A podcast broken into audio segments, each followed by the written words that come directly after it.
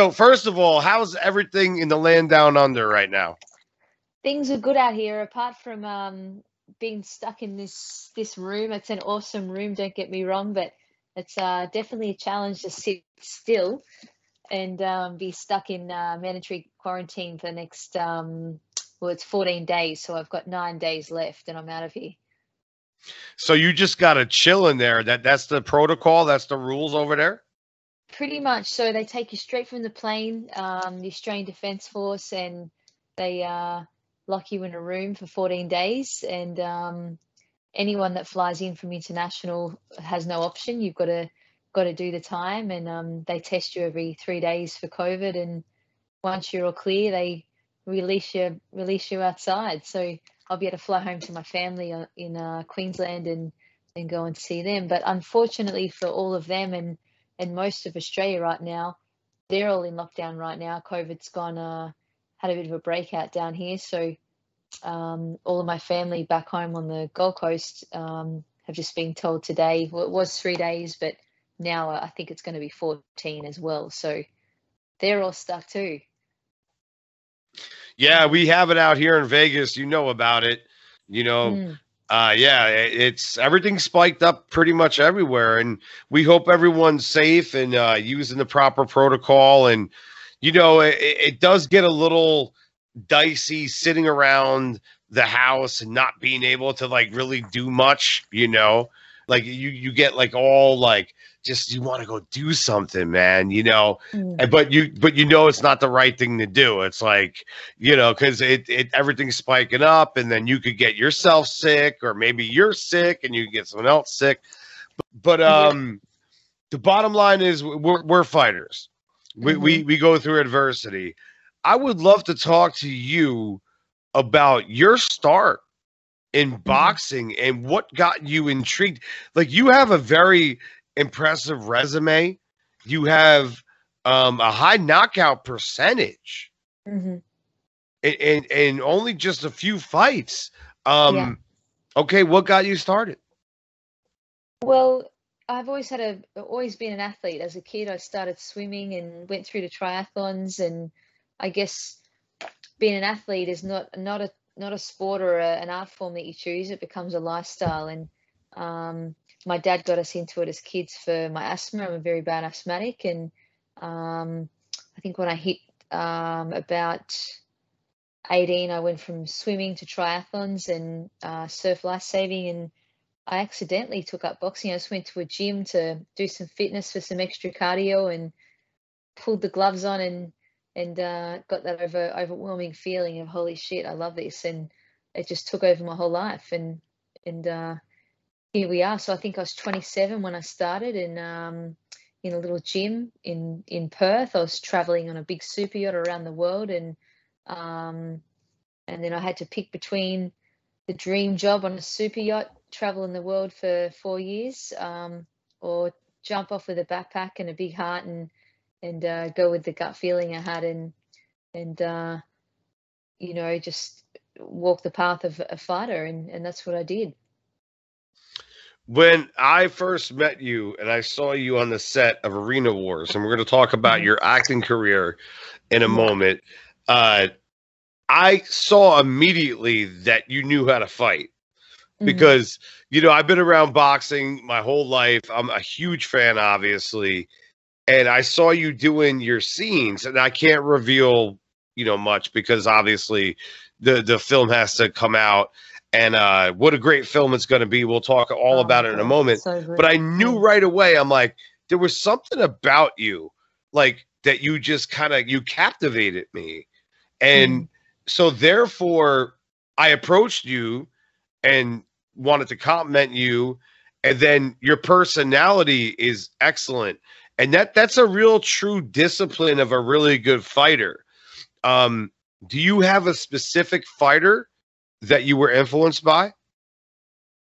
You know what? No, I've never really been a, a person to sit and watch fights. And, um, you know, obviously now I've got, I've met so many different fighters and amazing teams and different coaches around the world that I've had the opportunity to work with. But I love any fighter. It doesn't matter what level they're at, whether they're a complete novice or you know they're a world class fighter in any art form of of combat sport because anyone that has the guts to pull on the gloves and get between those ropes or get in the cage is a champion. And you know i don't i don't compare myself or want to be somebody or admire other fighters. I, I, I admire the ones that are most humble and i really love the underdogs. I love the ones that get in there and they might not have a huge amount of natural talent but they've got hard work dedication respect and they get in and get the job done every day they're the ones I admire the most.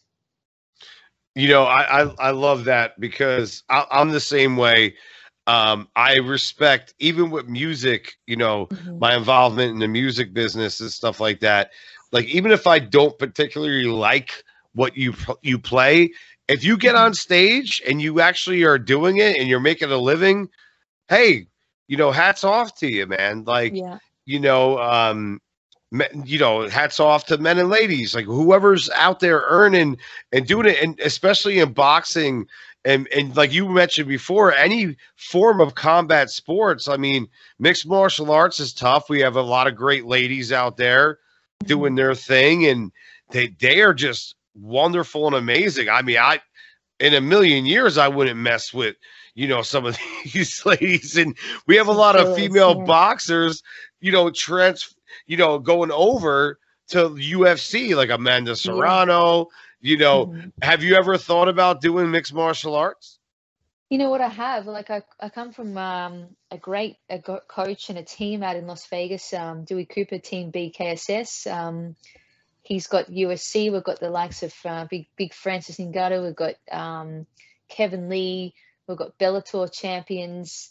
Um, I'm surrounded by these guys, and I I uh, I get in the ring and we we run the mountains, we train, we all do the same stuff. And um, a couple of times I've thought about swapping over, but I guess you've got to look at things in perspective and in reality, and think that you know at my age now that it, realistically it takes two or three years to at least learn that groundwork and the art form of a complete different um, you know sport like UFC MMA. Um, I, my love's for boxing. I love the work rate. I love the I love the art form of it, and I want to finish my career on a high, um, and just be the best I can. It's not about what level I get or you know, it's me versus me. I don't give a shit about what anyone else thinks. Like, yeah, we yes. have ups and downs, but um, I, I, love boxing, and and that's my art form, and I have so much respect for anyone that that um gets in and does UFC because it's a whole new level. You know, like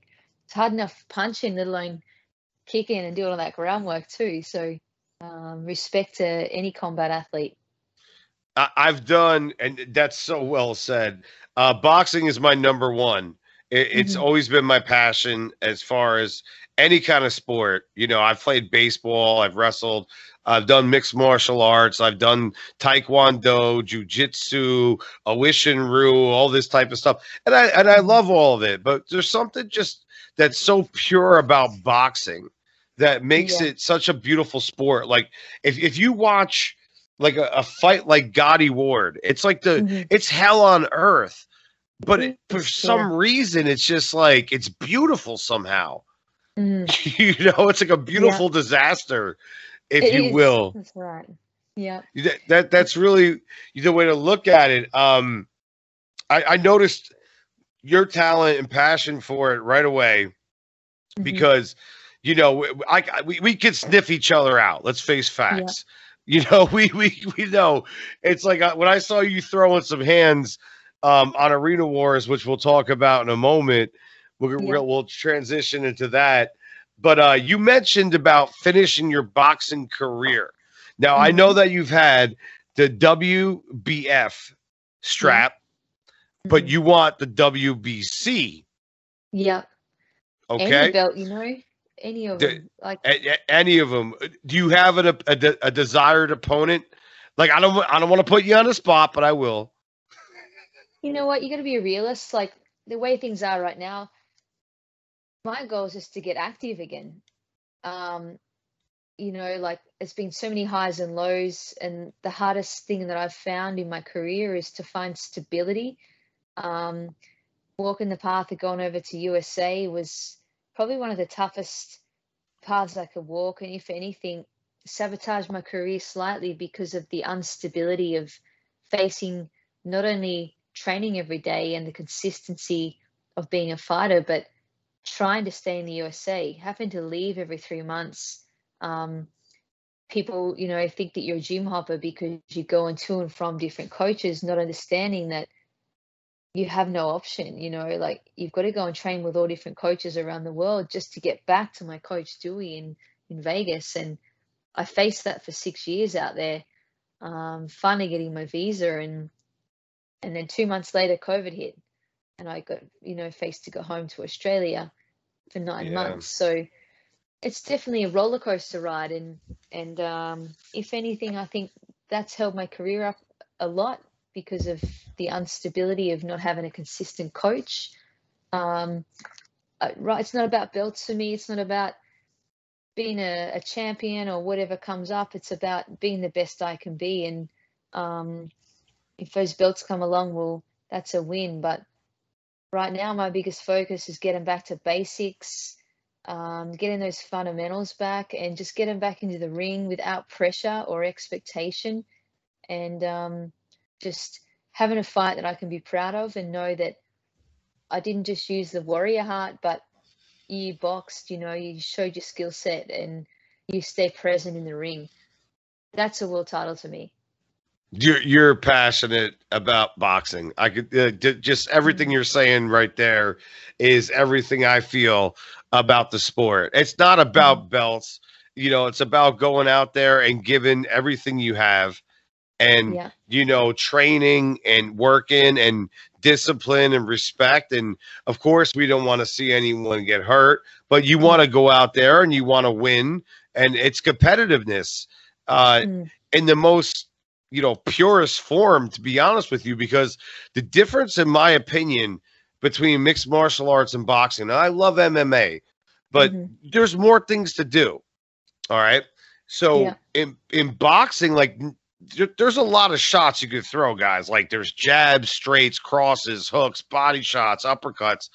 I mean, it's not like there's not enough to do. There's a lot of stuff you could do, mm-hmm. but it's very like it, it's like a, a, you know a glorified chess match uh, of yeah. of exactly like of of you know aggression and trying to get like everything under control the uh, under you know everything you know the underneath the umbrella of control and that that's what i love about boxing is that the it's a sweet science you yeah. know like sometimes less is more like there's only so much you could do and you have to keep everything controlled um i i think it's amazing that you're a fighter and an mm-hmm. actor and i promise we're going to go to the acting in a moment but i have to bring up australia I've yeah. seen you've been training. Like mm-hmm. I, I know that we you mentioned earlier that you've been like you know just trying to do things to keep you busy. But mm-hmm. what's it like over there right now? You know what? I've come straight from the plane into this motel room. I, I don't think I've I've seen the guy next to me. I think there's like five or six people in this motel room. Um, you know, we stick our head out and say hi, but there's nobody around. It's like a ghost town out there right now. Um, it's good to see everyone sticking to the rules and trying to clear things up quick. But my life is a quarantine. And the way I look at things, when you're out there in Vegas in a camp, I live in my own bubble, you know. So come out here and be solo and, and stuck in this room, couldn't care less. It's no different for me. I train every day. Boxing is not a sport, it's a lifestyle. So wow. for me to get up and I don't care, couldn't care less if I was at a gym up in the mountains running or whatever. Like it's just an excuse to say that you're stuck inside. Move the shit around, make some space, and you've got time. Like this morning, I was cracking up laughing because I was watching the Australians doing the 1500 at the Olympics, and I was I'm thinking I don't need no Wii Wii Nintendo or PlayStation. You know, I've got the live Olympics here, and I don't have a treadmill there's carpet on the floor. I can't even skip because it's too soft and the rope won't turn, you know. But the hell with the rope. I stood there and you're just jogging on the spot, watching the sprints, and I'm like, it's me versus me. You know, it doesn't matter. Put your sweat gear on and just keep moving for a few hours and and and just get that workout in. So uh, no excuses. It doesn't matter. Like if it's your lifestyle, you find a way. Um, you know, Floyd Mayweather says, and he's got it in his gym where I trained for three or four years out in Vegas. A true champion will adapt to any situation, and it's true. You know, because if you get up and if you find your passion and you live your purpose, it makes you get up and be better than yesterday.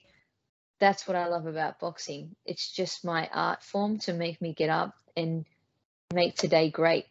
Um, so whether it's whatever you do, I just want to have a sweat and and I'll be ready to get out of here and and uh, reassess and, and find a gym and, and keep moving forward with with my goals I've got set.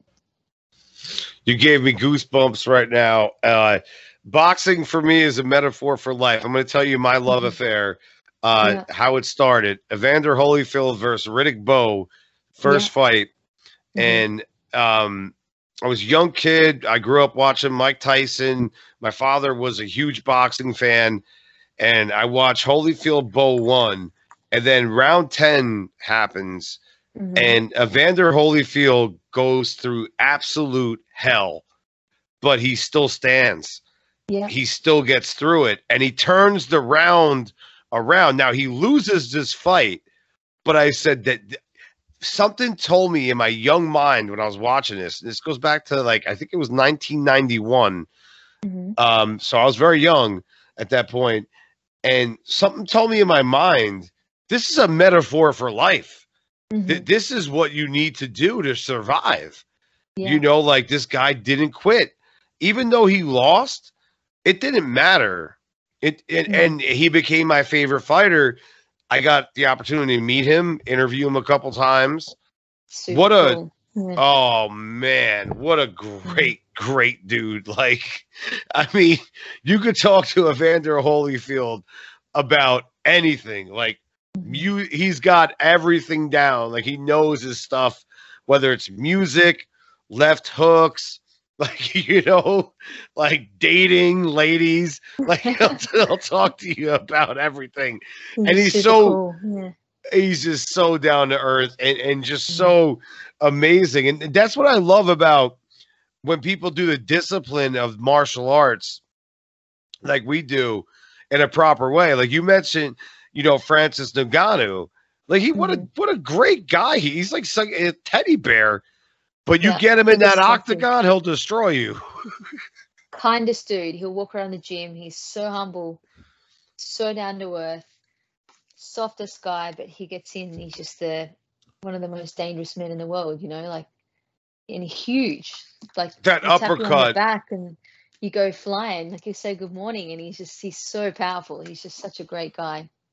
So powerful that th- those uppercuts Mm-hmm. when he throws them. I mean, I, you you're like you could see it coming. You're like, oh no, here it is. No uh, joke. But, I I watch him and Dewey, my coach Dewey Cooper, hold the kick pad for Francis. Dewey's a big guy. Like I think Dewey's six six foot six two six six two. I'm not too sure exactly, but man, Francis will kick him and he lifts Dewey off the ground. Like this guy's incredible. He's just got so much strength. Dewey just goes flying like he's, you know, it's it's so cool to be around that and just see the way they they train and and the dedication and the commitment they put into it. You know, and Francis like, is very agile too. Like he's he's, he's limber yeah. for a big guy. Yeah. Mm-hmm. Yeah. Because usually muscles will hinder, you know, like the uh, flexibility and, and things of that nature. But mm-hmm with him, he, he's very he's a very fluid fighter. Yeah. You know, and and uh so not not to give away your your tricks and your technique, uh, mm-hmm. but you say you train a lot. Mm-hmm. Um, a, as a fighter, h- how do you uh keep everything together? Like you mentioned yeah. that you're getting a little bit older mm-hmm. stuff of that nature. How do you keep because you're in great shape? So yeah. I don't even care about. Let's not even talk about age. Like, w- yes. w- what do you do? Like, as far as you know, conditioning uh, preparations. You know what? I've I've always been an endurance athlete. I come from um, before when I said swimming, triathlons, every sport possible I was into as a kid. So uh, marathons, um, the endurance side has never been a difficult thing for me. I think coming from an endurance background to an explosive sport like boxing was such a challenge for me because anyone that does endurance sport knows that you turn off your mind and your your body takes over. And that's the biggest struggle I've had coming from a sport like in you know endurance running and and into boxing is because you have to stay present, you know, and my hardest fight um, that I've I, I, had noticing this and realizing it and learning from it was my last fight in Australia. It's my first loss as a pro, eight and one. I went up against a girl called Shannon O'Connell. She's an absolute champion. I've followed her my whole career, and I got my first loss. Um, took the fight on two three weeks notice, and my coach Dewey was over in Vegas. Um, and uh, it's good to bring this up because I haven't really spoken about it publicly um, after the loss. I, I, had a hard time mentally with it, not because of the loss, but because of the mentality that I went through and faced with the, you know, dealing with my own thoughts about it. Um, I I got a, a coach that um, Coach Tony from Bondi Boxing that stood in and, and, did a great job with that small time frame.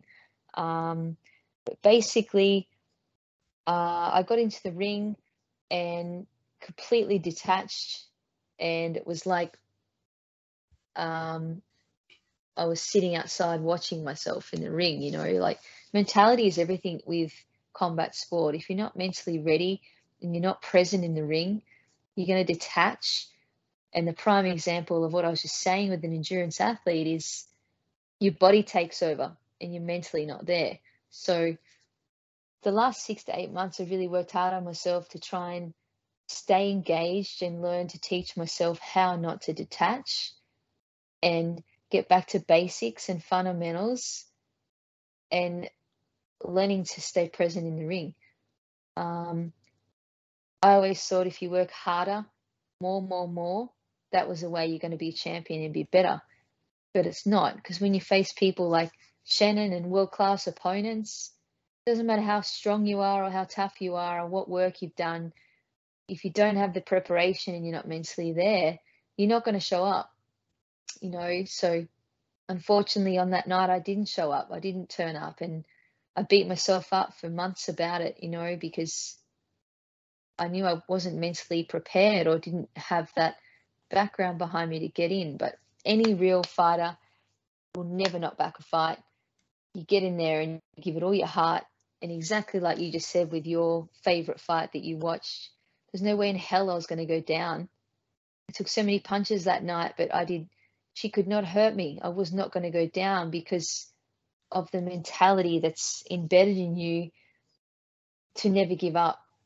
You know, so for me now, back to the main question was um, working smarter, not harder. I I do one run a day, one conditioning a day, and one boxing and technique a day. And there's no days off. Even if you do have a day off physically, you're working on the mentality side of it to make sure that you can put things all together. Wow. I mean, I'm so choked up listening to that again. I mean, uh, you're giving me goosebumps and feels here like crazy. And you're, you know, what you just shared there is, is uh, a very emotional thing, and a lot of fighters after losses, mm-hmm. they do get very depressed. Yeah. But the thing is, I, I think that a loss isn't the worst thing for a fighter. Never, as long as you learn. exactly. Is, you know, but it is hard.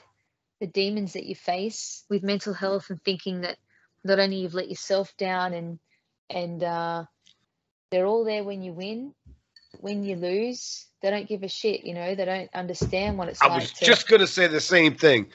I have friends that are professional fighters, okay, mm-hmm. that I love to death, and we hang out, we talk, we bullshit on the phone, we, we mm-hmm. text, mm-hmm. and they come on my show and we interview and whatever. But whenever they have a setback, yeah. right away I get to them, I text them, I say, listen, I love you. You did a great job. Keep your head up. I'm here. Mm. You know, I'm I'm riding and dying with you. I'm not just I'm not just here for the undefeated, unbeaten ride.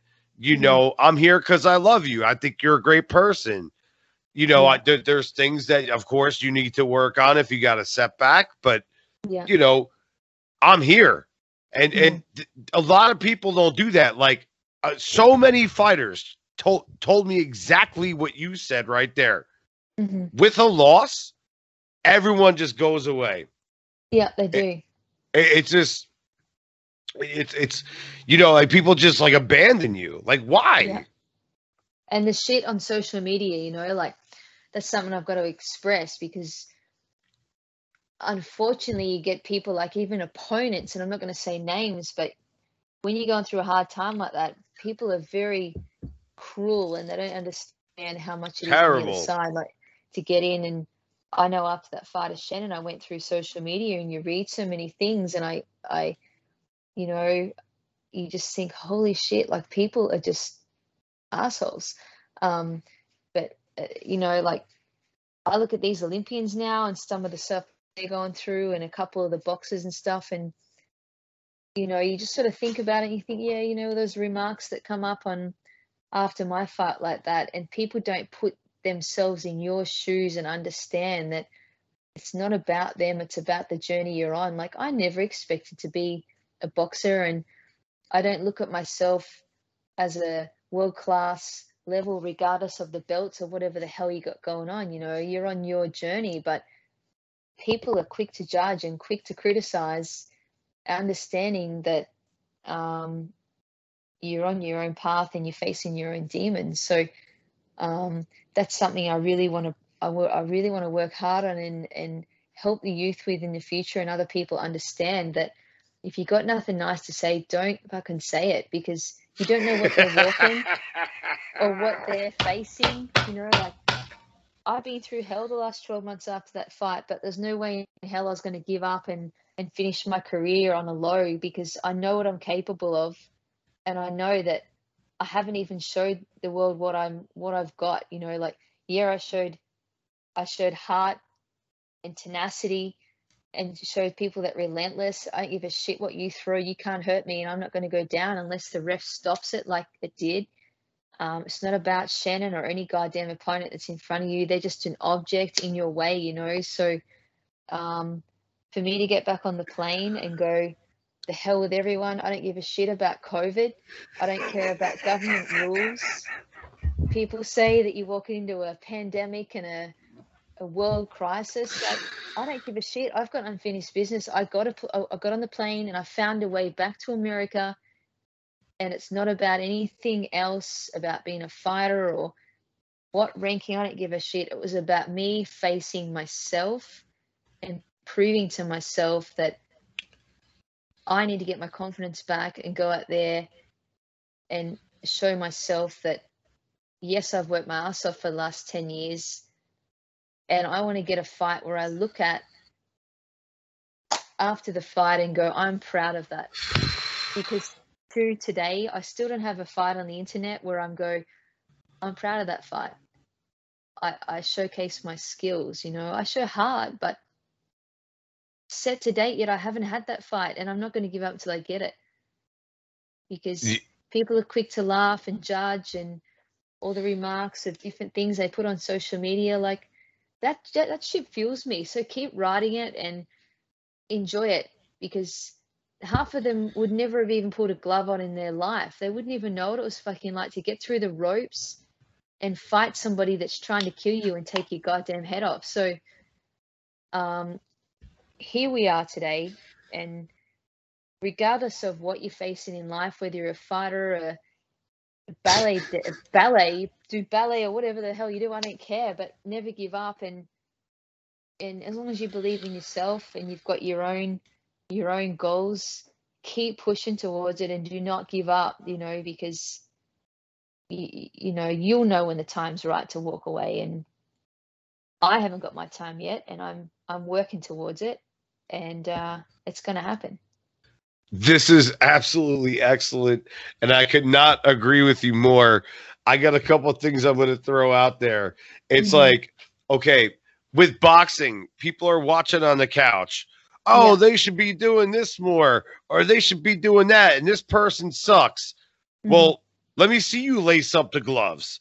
Let yeah. me see you go out there and try to do this thing. It's the hardest mm-hmm. sport on the planet. I've played them all. And I'm going to mm-hmm. say boxing is the hardest sport on the planet. It's mm-hmm. ridiculous. Mm-hmm. Muay Thai is up there. I've done Muay Thai as well. Muay Thai yeah. is terrible when someone knees you and you get elbowed. Like it's it's, it's horrible. Mm-hmm. But outside of that, um, and then like so I'll, I'll post like a music video where I'm mm-hmm. playing like a drum cover or something, and someone's like, "Oh my god!" At the one minute and 15 second mark, you missed the drum beat. I'm like, let me see your video then. I'm playing Dream Theater. I'm playing Metallica. I'm playing Rush. I'm playing like mm. maybe I was off, but I wasn't. Yeah. Like, and I look at it and I'm like, eh, I, I think I was pretty much in the pocket. I think you're just hating the hate. Like you mm want your hater tots and your haterade. Like, I mean, what the hell, man? Like, yeah. Back off. So I mean, not in the office, regardless of whatever you know. We all have I, them. I dismiss it. I, I just I throw it out. Like my podcast, luckily I don't get many haters, and mm. I'm thankful for those that listen and that are listening mm. right now, and those that will listen in the future. But it's like I'm thankful that I don't get much hate, but every once in a mm-hmm. while you get like something there's always where, one, man. Always. Oh man. And you look at it and I don't respond. I don't give them the mm-hmm. time of day. But you look at it and you're like, "That ridiculous is this? I've actually been accused. Okay. Someone accused me of having a fake interview with someone I had on that was a celebrity when we throw ourselves out there into the entertainment universe, like uh people, there's going to be haters, you know. But um, there ain't no reason to hate you. And all right, speaking of entertainment, we're going to segue mm-hmm. into acting. Okay. Yes. Arena Wars. Mm-hmm. All right, I was on set. I, I watched uh, you guys film for multiple days. You guys worked so hard mm-hmm. and put in so much passion. Uh, so, what is? I'm going to bring up passion again. What was your passion to get into acting? What, what started that? Well, this is really cool because um, when COVID hit and I was back in Australia, I was training people boxing on the beach. I had a really cool spot, and uh, I had a really good client that had a friend that was a, a stuntman, and uh, one day I had a coffee with him and he said to me, I want you to do my stunt pro stunt course.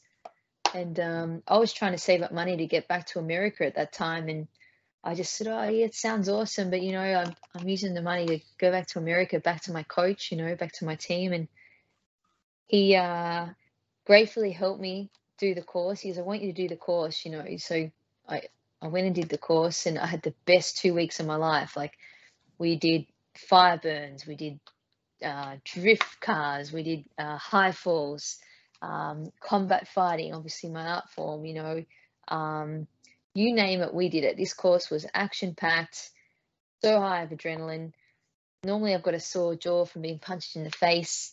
I had a sore jaw from smiling and laughing so hard for that two weeks. You know, it lit my heart up and it was actually a blessing because I was not in a good headspace after um, walking away from my first loss and the things that I was facing in my mind with, you know, failing and and uh, different stuff. And Colin turned my life around. And uh, Colin Hadley from um, from um, the stunt park in uh, Southport on the Gold Coast, he seriously gave me a a new light in my heart and um, I fell in love with it. I got the bug.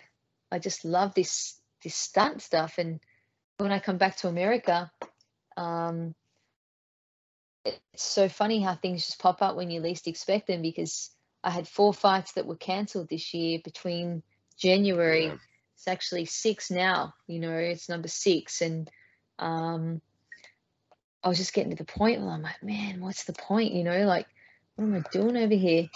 And um, a week that Sunday, the phone rang, and it happened to be Michael Mahal from um, Mahal Empire, and he said to me, "Oh, look, we've got this movie coming up called Arena Wars, and we're looking for a um, an actor, you know, for someone to do this role." Um, they told me what they wanted, and he goes, "Yeah, we want you to do some acting in it, and um, and be a part of our our film." So I was about to jump on the plane and come home, you know, and and this opportunity popped up, a life changing opportunity, and I, am so grateful to all of the team and the Mahal brothers, Sonny and Michael, that that give me the opportunity because I can honestly say today that I've found a new art form, a new passion in life that I can transition my love for combat sport and fighting and finally put it into something else that I could see a long term career with because like you said, we've all got a number on being a fighter, right? But if you can have both and, and find that transition over to making some money out of my love for combat and applying it to the movie world, well, it's a win. And I believe in karma. I believe in hard work pays off, and and I finally see a finish line, and it's given me a new direction to take now for future to apply my hard work and dedication to something like this where I can get to a world class level and, and keep pushing forward with it. So it's exciting and I'm so happy and proud to be a part of Arena Wars. I can't wait for it to, uh, you know, hit the big screen and, and, and see what doors open out of it.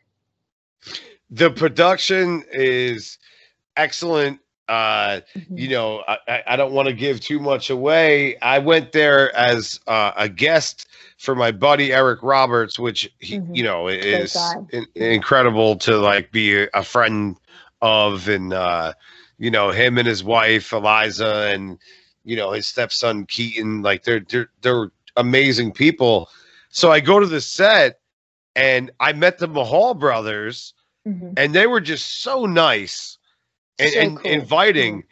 And I, I went there to hang out with Eric and chill and get some lunch or whatever. And then next thing I know, the Mahals are hitting me up. They're like, hey, you want to come back tomorrow and hang out? And then yeah. the next day, you want to come back tomorrow and hang out? And I saw you guys film. Mm-hmm. And mm-hmm. again, I, I'm not going to reveal anything, but I saw how hard you mm-hmm. all worked. John Wells, amazing talent coolest dude. Such He's a. I had him on. Oh my god, what a great guy! Mm-hmm. Like yep. st- straight up, just like so, cool, so talented. Yeah. So very smart too. Dude, he's an all rounder. That guy. Like, I honestly believe in you become what you surround yourself around. When I went to Las Vegas with a backpack and a big heart to try and succeed with boxing, I walked in to you know, the Mayweather gym for all gyms. I never expected to go there, but I looked around and I thought, you know what, man, I'd rather be the worst boxer in the best gym because I can only become better. You only get lifted up, and I That's own that shit. I was, you know, you just think, well, like, you know, just at a novice level, but you're around these people, like, same thing on Arena Wars, you know, like we've got so much talent and so many yeah. amazing crew that when I I think the first two days I got there, Michael was like, "Oh, you're not on set till like Thursday," but I was there every day because it's like boxing. If I'm not, I haven't got the gloves on, I'm in there. I want to see. Oh, I'm a visual learner, so I want to look at your face expressions. I want to stand behind the camera and look at the lighting and the different angles. I want to listen. I want to feel. I want to hear everything because it's the best way you're going to learn. And you have to fast track these things. Like you look at John, like that guy's so busy right now. I think he said the other day he's got like 13 films or something. Oh, he's, he's going, on. yeah, he's he's going all in. He, he he's booked up mm-hmm. and well deserved. Well deserved. Yeah. yeah. But you know, you're out of your comfort zone. I found I was so out of my comfort zone and I was I was like, holy shit, I've got no idea what I'm doing. I don't know how to act. Like boxing, you show no emotion. You could punch me in the face and I wouldn't blink, you know, because I'm like, I'm not going to show you my game, you know. But these guys, they lift you up and they bring you to their level energetically and make you show up. They make your they make your character show up and make your job easy because it affects them too. Like if I don't show up and perform on set and in that scene, well, it's I've got to rise up. You got no option. You know, I have a, and I love what you're saying. Uh, I could talk to you forever. So mm-hmm. hopefully you're you're good for a little while here. Hey man, stuck here for the next ten days. We can talk as long as you want. Thanks for filling in my time. you know, thank you, thank you for coming on. Uh, here, here's what's up. Um, getting punched in the face mm-hmm. is not the easiest thing in the world.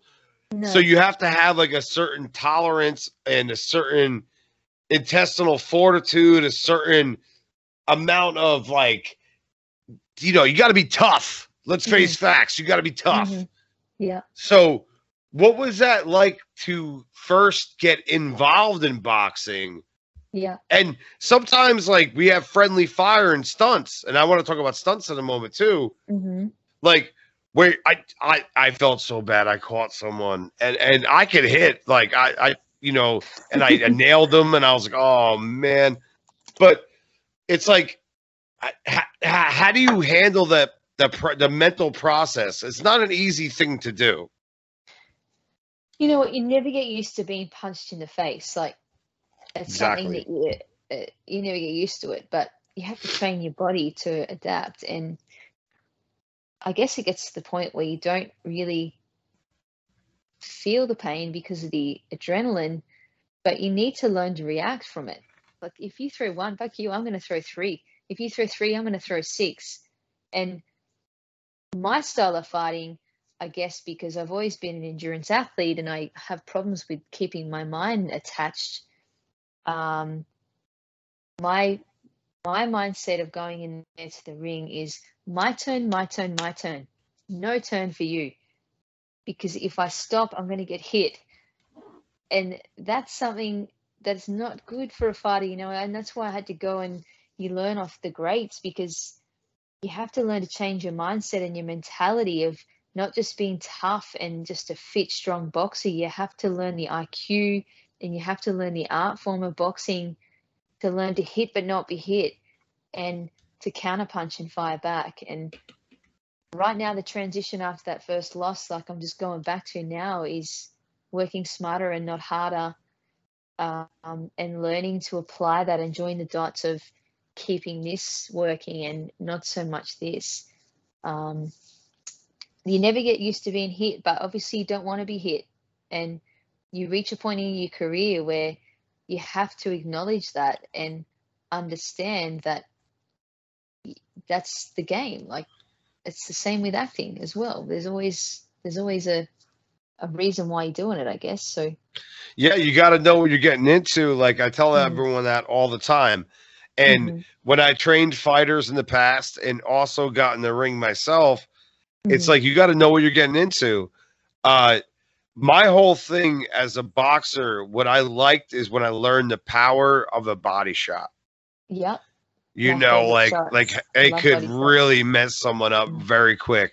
Left hook to the liver. I, I, you know, when when I fought, I got stopped only one time. Yeah. And I got nailed with one of those. Mm. But guess what? I learned. What? I was like, I want to learn how to do that. I want to yes. learn how to do that to someone. You mm know, because like it was so bad. Like honestly, I was paralyzed. I, I could oh, I was so debilitated. It was so bad. And uh you know, I learned from it and I, I came back and, and that's what fighters do, man. Like mm. and that that's what they always say too, like a testament to any fighter that comes to the gym for the first time and then eventually has their first spar. Mm. Uh, your first spar, you're gonna get beat up. Someone's gonna kick your ass. Like, let's face facts. Yeah. And you know, like once you exactly. Like, I, but I think you always say people always say, "How what'd your first fight feel like?" And I'm like, "Man, that thing felt like a car crash. I didn't even know. I just yeah, the win or you lose, and you horrible. get out. And you get what happened." and but if you come back, that Mm. that's what makes it good. You know, like Does is that that shows your courage. yeah, It shows definitely. your cojones. But uh, I, I love your passion for boxing. I, yeah, I it's it's absolutely so amazing to hear that you still want to fight and you're acting and you have Yeah. all this other stuff going on, hmm but you still want to throw hands.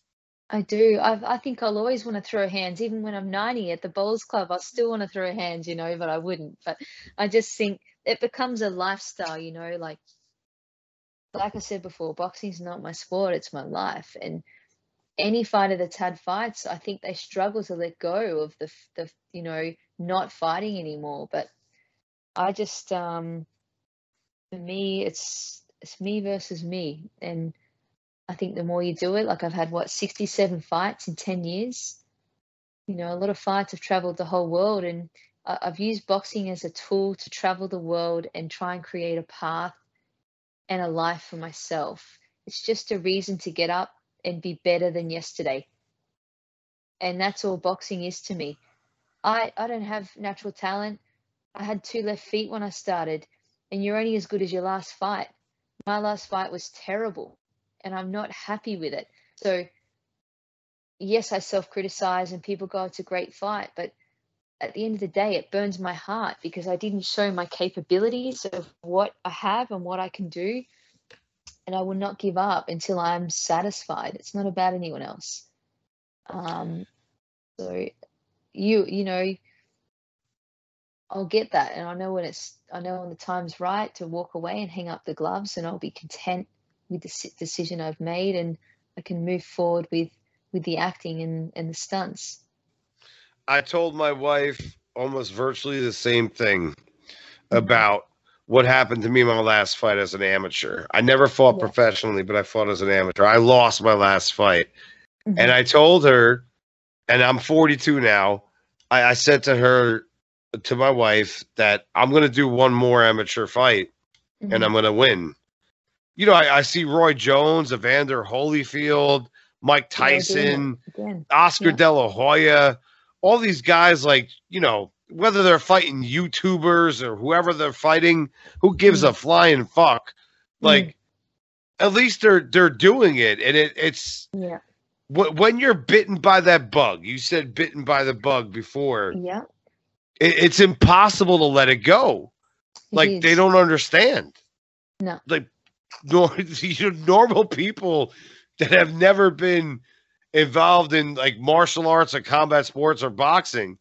Mhm. Boxing in particular, it's like the hardest thing. It, it's the craziest sport in the world because you It have is. shit judges, Mhm. you have terrible referees, Mhm. and you know there's so much politics and network divides and bullshit Yeah. but we still love it Exactly. You know what a coach once said to me? A coach once said to me after I lost, I again a great fight. My opponent, much respect to her, she's an absolute beast. Pro now, very successful pro. I lost in the final and missed the Commonwealth Games team to get through to the finals. And I took off with backpack and went over to the Philippines, heartbroken. I was a mess. oh you know, but I went over there and I spent two, three months with the national boxing team over there. And the coach said to me, he goes, listen, boxing and fighting, you don't, you don't choose boxing. Fighting chooses the people that need it. And that's the situation for anyone in life. It doesn't matter what your art form is, you know, like you find these things to help you overcome things and and different adversity like you said before you face so many different things and i've done the same with with fighting you know and sometimes you wonder and you're like what the hell am i doing like this sport is they say it's the loneliest sport in the world it's the cruelest sport in the world you have the highs and the lows like i got a tattoo on my arm that says fall down seven times stand up eight And it's so wow. fucking true because you've had highs and lows. I've had robberies, you've had fights, you know, you've lost different roundabouts and dead ends. But at the end of the day, I think everything happens for the right time at the right reason. It's all a lesson in life. So for me to travel the world with that back and to end up out in Vegas and go through the things I did, and then all of a sudden you're making movies and a fight movie, like eh, it's it's just it's just meant to be. It's the right time. So it's not about the destination; it's about the journey it takes to get there in life, and and that's what we've all got to realize. You know, like I just every day is a bonus. You know, and we just got to keep moving forward and just be the best you can every day. Drop expectations and make options, and the world will deliver. You know, so that's where I'm at right now, and I'm grateful for it. I'm I'm grateful to be sitting in this room back home and and knowing that you I've got different options with fighting, with movies, with stunts, with with family, whatever it is. You've just got to just just keep being better than yesterday. Th- that is so beautiful because that's what being a fighter is all about. That's why we got into it. And there there's times in my life I went through some very dark periods mm-hmm. on a mm-hmm. personal level. But if it wasn't for the instillment of boxing mm-hmm. and that discipline, yeah. I would have never got my ass off the canvas. I mm-hmm. would have been knocked down and knocked out and completely finished. Mm-hmm. But I I imagined Evander Holyfield's face, Arturo Gatti's face, great warriors and gladiators that I appreciated over the years. Now I'm gonna get really corny on this, mm. and like I said, do it. Get do, do follow their example. Yep. You know, like you know, it's, it's about a legacy. You're trying to create a legacy. Exactly. Right? And it's your legacy. Exactly. for nobody else to judge. It's not up to them. If they don't have anything nice to say, well, stick it because it doesn't matter. I couldn't care less what they think about you or me or whatever else. Like half of them have so many insecurities themselves and have never done shit. So, you know, you can do it. Yo, because... we got to train together.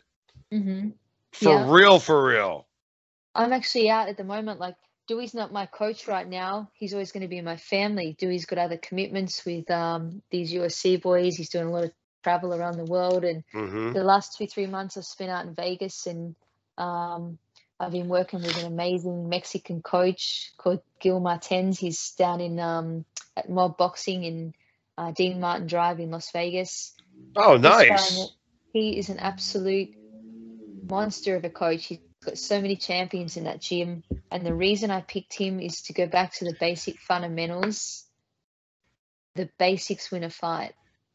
And I don't have no ego to go back and train with, you know, 60, 70 kids every night because I know that's what I need right now. And you've got to do what's right for you, you know. So I, I, I really, those kids are all champions. And again, it's like, it's give me that confidence now to know I'm back to fundamentals and back to basics to give myself that foundation to move forward and, and get these bigger fights I need again. So it's the same for you as well, you know. Oh, absolutely. The rudiments are everything. Like, mm-hmm. for example, like I know a lot of people that are listening on audio, they can't see what, what I'm going to do right now, but people on video can. It, it's all about rudiments. Uh, luckily, I had someone um, Lloyd Marshall uh, mm-hmm. from Newark, New Jersey, back in the day when I was training, showed me how to throw a jab properly. So, yeah. what I'm going to explain right now to people that are listening and also video wise, you can see it, is that the shoulder comes up over the chin, extends out, crosses over your nose. So w- what happens here that even if you missed a jab, guess what your shoulder does? It defends against a counter right hand. Like this guy showed me so many crazy, crazy, like amazing things that were deflections. Everything was defense, and and I was an offensive guy. I'm very like you know, you know me enough at this point. Is I I, I I'm very uh, energetic Mhm. but they, they were like, you gotta you gotta like have some kind of defense, and uh, I Mhm. had shit defense. My defense was terrible, and then so like little things like that, like just bring in the shoulder over the chin, even with the right hand Yeah. as well. Like it makes a difference because it, it protects you from getting rocked. You know, um speaking of boxing, I, I I love this great conversation we're having. Okay, what's the fight you're looking forward to? There's a couple big ones coming up. We got Manny Pacquiao versus Errol Spence, Mhm. and we have Tyson Fury versus Deontay Wilder. Which one? Which one are you looking forward to? You know what? I'm a big fan of Manny. I think he's great. Um, I was actually training out at Fortune Boxing Gym there um, for a while, and uh, Manny's conditioning coach, Justin Fortune's from Australia as well. So um, I watch. I know I love Manny. He's just a people's person, and I still think he'll go out there and get the job done. I love Errol. It's great to see him back as well after what he's been through, but. Oh man. I just um I, I've always got a bit of a soft spot for Manny, and I think he, I think he'll get the job done. Yeah, it's going to be a good fight. I think So it'll be a war. It's going to be great. What, what do you think about Tyson Fury and Deontay Wilder three? I just love Tyson. He's such a cool dude. Like you think of his story and his walk of life, where he's come from and what he's done. Um, he just does not give a shit. I love the way you see his. I love the way you see his videos. You know, like uh, my sponsor, um, Rob from Speedy Car Loans, um, out in Las Vegas. There, he helped me get my first car in Vegas. Super cool dude. Him and him and Tyson are very close mates with uh, Joseph Parker and they're always out and about doing their thing. But man, that guy is just something else. Like I love the way he just cruises around top ranking. He's like boxes and doing his doing his daily workouts. Like he could not care less. He's just he just loves the sport and he loves the lifestyle of it. And I just love his attitude. And I um I love Wilder as well. But I just um I don't know. This Tyson's just such a cool dude. I I just, yeah, I hope he gets up this time as well. You could be driving on the 95 out here, guys, in Las Vegas, Mm. and see Tyson Fury at top ranked gym wearing some like I don't even like know boxer shorts or something like They're you know pajamas. pajamas, yeah. He does not care. He just He'll just be out there, no F's given at No, all. less. Couldn't care No. F's given at all. So, uh, what what I want to close with today is Mhm. stunts. We talked Yes. about stunts a little bit. Yeah. It is not easy to do. We talked about friendly fire, uh, jumping. I've had a Mhm. hard time with, yeah. like at high uh heights. Like, wh- what about you? Like, wh- what's your what? Is there anything that's kind of hard for you to do? You know what? They're all hard. Like, I guess the high falls definitely, I've always never been a real big fan of rides or, or heights, but after years of fighting, you know, and all the things I've walked through with that, it's just like, of course you're out of your comfort zone, but just suck it up, do that shit. You're like, you know, just get it done. I'm not gonna, I'm not gonna let just, just have a, I can't do it attitude, you know, like you adapt and just sometimes in life, fuck, you just gotta let go and just jump and find a way on the way down. And, and that's the way I apply myself with life. So, um, grateful to have Alan out there from um, Las Vegas Stunt School. He's a super cool dude and always trying to stimulate the team out there by doing different things and and helping us. He was great on Arena Wars on set, helping us adapt to different scenes and fight scenarios. He's um he's got great different dynamics in his mind of how to put things together. So um the fire burn was cool. You know, I did one of those in Australia and um it's pretty crazy. I know I'm not normal. I'm crazy as hell, you know, but that's I guess that's why we like the stunts. I just um it helps me be me, I guess. And and uh for anyone that lays on the ground and lets someone tip kerosene all over your ass and light you up, definitely got issues. But that's why we're fighters, I guess, and that's what we do. That's why we do do what we do. Um Yeah. stunts is cool, you know, like uh, there's you're only you're only your own limitation. I I think you know if you want to put limits on yourself and tell yourself you can't, well, I don't judge you for that, but it's certainly not the way I live.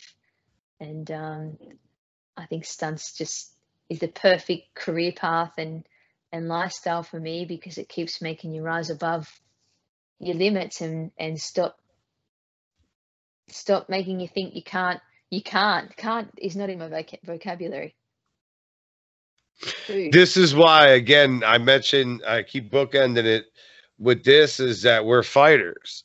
Like Mhm. when, when I started doing stunts, I Yeah. you know I, I've done a lot of shit in my life. Like I've done boxing, Muay Thai, a lot of stuff, jujitsu, Wish and Rue. You know, Mhm. I I've done some stuff, street fighting, like whatever, and yeah you know, um, been on stage as a musician, uh, a lot of things. But when when you start like throwing yourself out there, Mhm. and you have to like jump like fifty feet from like it's crazy it really is it's crazy. yeah It's absolutely nuts. Mhm. And then, uh, but, but, but I like what it, it, it presses you. Like, I had to do one that one time I had to have my back turned to where I had to jump into and Yeah. do a backflip. Mhm. I'm like, I don't know how to flip. Anyone that knows me knows I can't flip shit. You know what I'm saying? Like, I ain't flipping nothing. but you did you it know, right I did it. there you go it- yes so you did because you're a fighter and that's what you did you worked That, it that's so- what we do. Like, Mm. th- that that's what was crazy for me and it looked probably like shit i think someone sent me a video of it i probably have it and Mhm. maybe i'll post it to this video once i i post it on iheart spotify itunes youtube i'm plugging it's plug time because we're Yeah. getting close to the end here but uh what, what what's the rest of your day like what are you doing Man, I'm just sitting around, you know, waiting. And just, uh, I'm probably going to do two more sessions. I've already done one this morning, and and um, wow using this time to clear not only my phone out of emails and photos and detoxing shit that you never use, but also my mind and letting go of things that don't serve me anymore. It's amazing when you get locked into a room oh yeah how much you're forced to face yourself and your thoughts and your feelings. And I know when that door opens on the 12th and I'm free to go, I'll have a new direction and a new path to take. And I know exactly what I want and where I'm going. And I It's a can't wait to very interesting concept. Very Mm. interesting concept what you're talking about right now. You You know, self cleansing. Yep. I haven't watched TV for 10 years, you know, like I actually had to ring reception and my dad, my dad's my best mate. I love him to bits, you know, and he always sends me videos, watch this, watch that. And he sent me a, a cool one to watch, but I didn't even know how to turn the Netflix on or I had to ring a reception and say, oh, Holy shit. I don't watch it. You know, I like people watching. That's why you go down to the strip and run every night down in Vegas. I love to run the strip and I go down at midnight, you know, why while they sleep I'm working. Regardless of if I've got a fight or whatever in life in general, you know, I like to be out and people watching. I'm not judging, but I like to watch and just take in life and see what's around me, you know, because sometimes we forget to stop and take all that in and just be grateful for what's around us. So being stuck in here, it's like makes me grateful for even like things like arena wars, you know, like I've got my jumpsuit over there.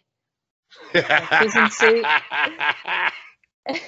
it's got blood all over it and you know battle scars and tears from the movie. And i'm like shit this is life right now. You know like i got put in a, a van when i come here and a hazmat the guys had hazmat suits on the the cops and delivered me to my room. And i'm like what the hell has this world come to? Like i'm I sitting know. here like a prisoner. I may as well put that shit back on and and just be Yeah, you were for s- 14 were days in saying that. Yeah. I always wanted to go to. Yeah, so here we are, and that's life. We're just going to take it as it comes. And I had a bit of a feeling last night when I I was sitting here and I thought about that tattooing again. And I got this uh, on me about seven or eight years ago fall down seven times, stand up eight. And it made me really think about things. And I'm like, I'm eight and one with six knockouts right now. I've just come off my last loss, loss, but that loss was like 10 wins in mentality and learning and growing from a downfall and now understanding that I'm four down seven times, stand up eight. It's time to stand the fuck up and go and get what I want, you know. Not just about boxing, but about life in general. Um, briefly, a few weeks ago, my manager contacted me and said that Louis DiBella had been in touch. And I, I had to owe you a big thank you and a shout out to you and Louis as well for for contacting me. Um, unfortunately, the fight didn't come through what he offered us. Um, but I really want to, you know, take that opportunity when I get back to Vegas in the next few months. And uh, eventually, we, we yes. Can, we can connect with, with Lou out there and, and do some great things and get those oh. fights that I'm proud of. I want to finish my career in a high. And when someone says to me, "Oh, I saw you fight on internet," I don't want to turn around and go, oh, "Fuck, which one?"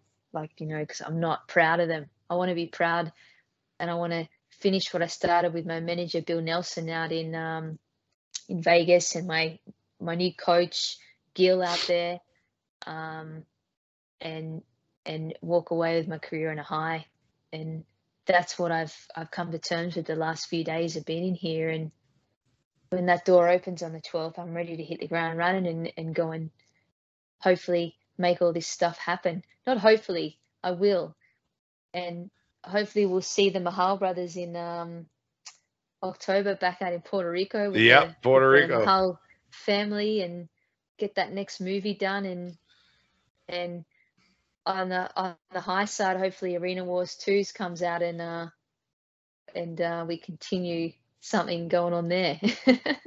you know, I, I had to fan myself off because I, I love Lou DiBella and, and I love you and I, I love the fact that Lou definitely supports female boxing and he He's gets amazing. the job done. Yeah, yeah mm-hmm. he, he really does.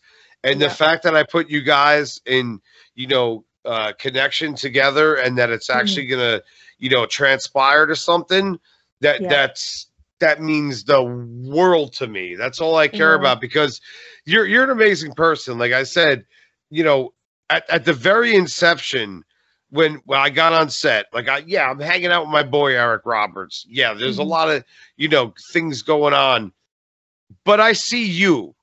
You stuck out to me. I said, mm-hmm. okay, here's someone that has something, and then I watched you, and I'm like, okay, I could tell she could fight there's no doubt about it. Like a mm-hmm. fighter knows a fighter.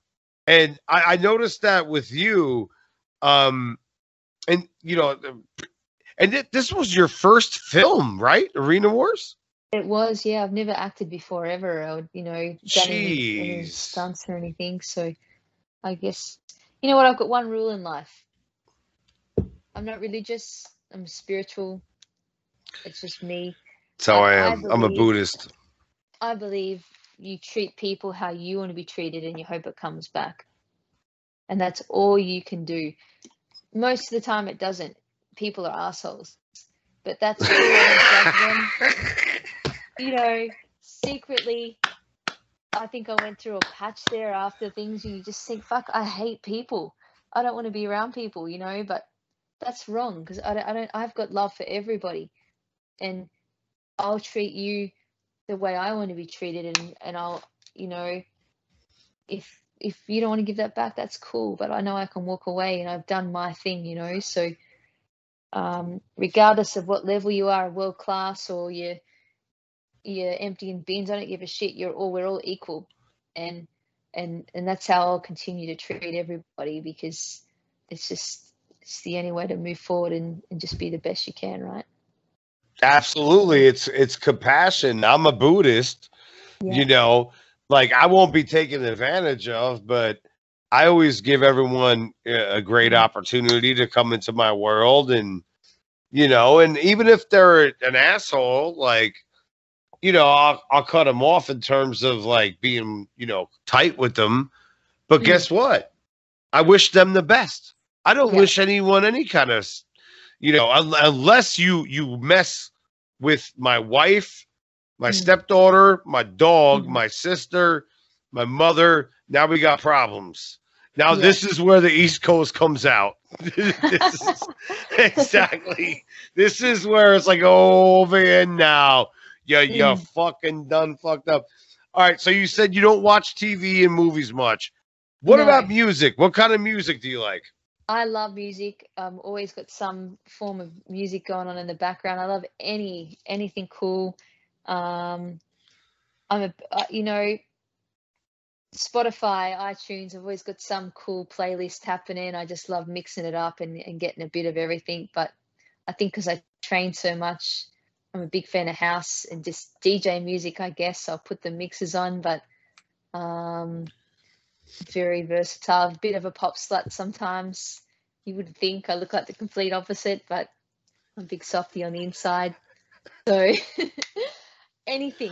As we anything with a are. We're fighters, but at the Yeah. same time, we're like teddy bears. Like, I mean, I wouldn't hurt a fly. I would not hurt a fly. same as me. I actually had this conversation with someone the other day. They're like, "How do you be so nice and then get into the ring and like I know. hurt people for a living?" And I'm like, you know, I look at I look at my opponent and it's like, I will take the soul out of you. I will just put you over there. I'm not looking at you thinking I want to kill you because you're you. You're just an object and you're in my fucking way. So I'm going to remove you. it's not about you. It's not about you, John. It's not about your soul. You're just in my way. You're a roadblock. And I'm going to get through it. And that's the mentality I have. It's not not oh. God, I love this. not personal. There's no emotion. It's just I'm here to get the job done and this is how it's going to be, you know. And yeah, that's it. Well, that that's what people have to understand. Like a lot of fighters, and I know a lot of fighters that are professional, Mhm. amateurs, whatever, my whole life, and they had a lot of people have a misconception. Mhm. Like a lot of fighters are fun. They're funny people. Yeah. They're they're definitely interesting people, but they're not violent by nature. Like they're really not. But like you said, if if you're in my way, you're gonna get out of here. You're gonna be dismissed. Oh, yeah. And if you cross the line, it's a different story, you know, like Yep. everybody has that snap. And uh, I, I, for years, actually, I was at home. One of my first coaches, he made me a private investigator in Australia.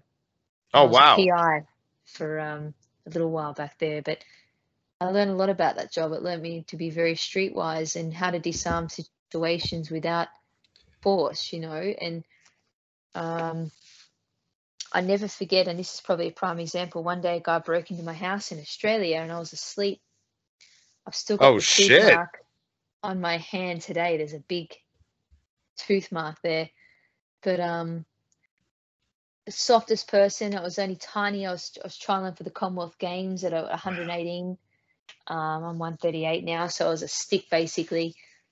This guy broke into my house, and I heard the door open. The light flicked on. And speaking about a fighter with a kill or be kill mentality, where you get that switch and the line is crossed, I had a terrible, over overwhelming feeling that I'm in deep shit, and I'm gonna have to. You either sink or you swim. You're gonna fight or flight. You either sit in the corner and you, you're gonna get in trouble or you fight for your life. This guy's come into my room, jumped up on the bed within like super quick reaction, felt like slow mo, jumped off the bed and just giving him the biggest overhand right, John Wells style in Arena Wars, the same kind of overhand. Yeah, yeah, the Superman Superman punch. Yep. and hit him. I don't know if you can actually see it, but it's like quite a my knuckles 67 fights they're in a bit of trouble. But till today that mark is still there. Um How fucking creepy was that though? Like, six foot four this guy was. He had um aggravated oh assault, um, robbery, rape charges, the whole lot. Um, they ended up getting him, but thankfully, I had that background where it's a killer be killer mentality, and you know, I had bad intentions that night. That night he broke into my house. It was either me get hurt or him. And you fuck him up. You are, you're going down. So I suppose when the police turned up, they thought it was quite funny because when they got him, they're like, "Oh, you got you got now like you got dropped by some little girl." Like Jesus. yeah. So yeah, someone like, comes to my house, they're getting fucked up. Like yeah. they're, you know, like Bronx Tale. You, I don't know if you ever saw that movie, but I love that. But, I've watched it with my dad actually. Yeah. Oh, okay. So when Chazz Palminteri says to the bikers, "Now you can't leave," you know, like that. That's what's gonna happen. You come in John Signorella's house, mm. you're getting fucked up. like I got ninja swords that's why it's so important to have that training, you know, and I'm really big believer of young kids and youth and women having that training to know that if you are in a situation yep. that you can mentally show up and look after yourself. Um, I've always been a fighter as a little kid, you know, like not through combat sports, but I mean in heart, you know, I have a warrior heart and yes, you when do. you know it's time to turn it on and you have to. Um, if it wasn't for that job and those experiences that I had in you know as a PI or different things like that. After ten years of fighting and and all the years that I've traveled all over the world, I don't think I would have survived because that gave me the streetwise sense to know to know your surroundings and your situations, you know, that are going on. Um, and yeah, I'm just grateful for it. Really am. That that's why I I love boxing. Uh, it, it goes back to everything. There's mm-hmm. times in my life where I've been knocked down, but boxing got me back up off the mm-hmm. mat. You yeah. know, uh, there was times where I was going through some significant adversity or like gaining weight or whatever, mm-hmm. and boxing brought me back. And yeah. it just gave me so much fuel and so much confidence and so much just ambition to like just do things that are great like and then when i started training fighters mm-hmm. that that was like I, I, you know honestly one of my favorite things that i've done yeah. is that when i was showing people how to throw you know seven punch combinations in five seconds yeah and they actually execute it and then i watched them spar mm-hmm. there was one time i had a fighter i trained okay, that sparred and within seconds knocked someone out. Like yeah. we're talking yeah. 10 seconds. Mm-hmm. I'm like, oh shit. You know, so I gotta go talk to him. I was mm-hmm. like, hey buddy, like make sure you don't do this on the street because you might murder mm-hmm. somebody. Yeah. Like it was actually control. working. And I knew mm-hmm. the kid was tough though. Like I knew it like going in. I'm like, I felt him when I was holding the gloves. You know, I felt I felt his his punching power. Mm. You know, uh, what what's your favorite thing to do with training boxing wise? Yeah, I love the mentality side of it. It's so amazing. Like actually going into that now as a part of my uh, business, you know, you know, doing teaching boxing, but it's amazing. Like eyes are the way to a person's soul, right? You can get a little kid or a person in front of you.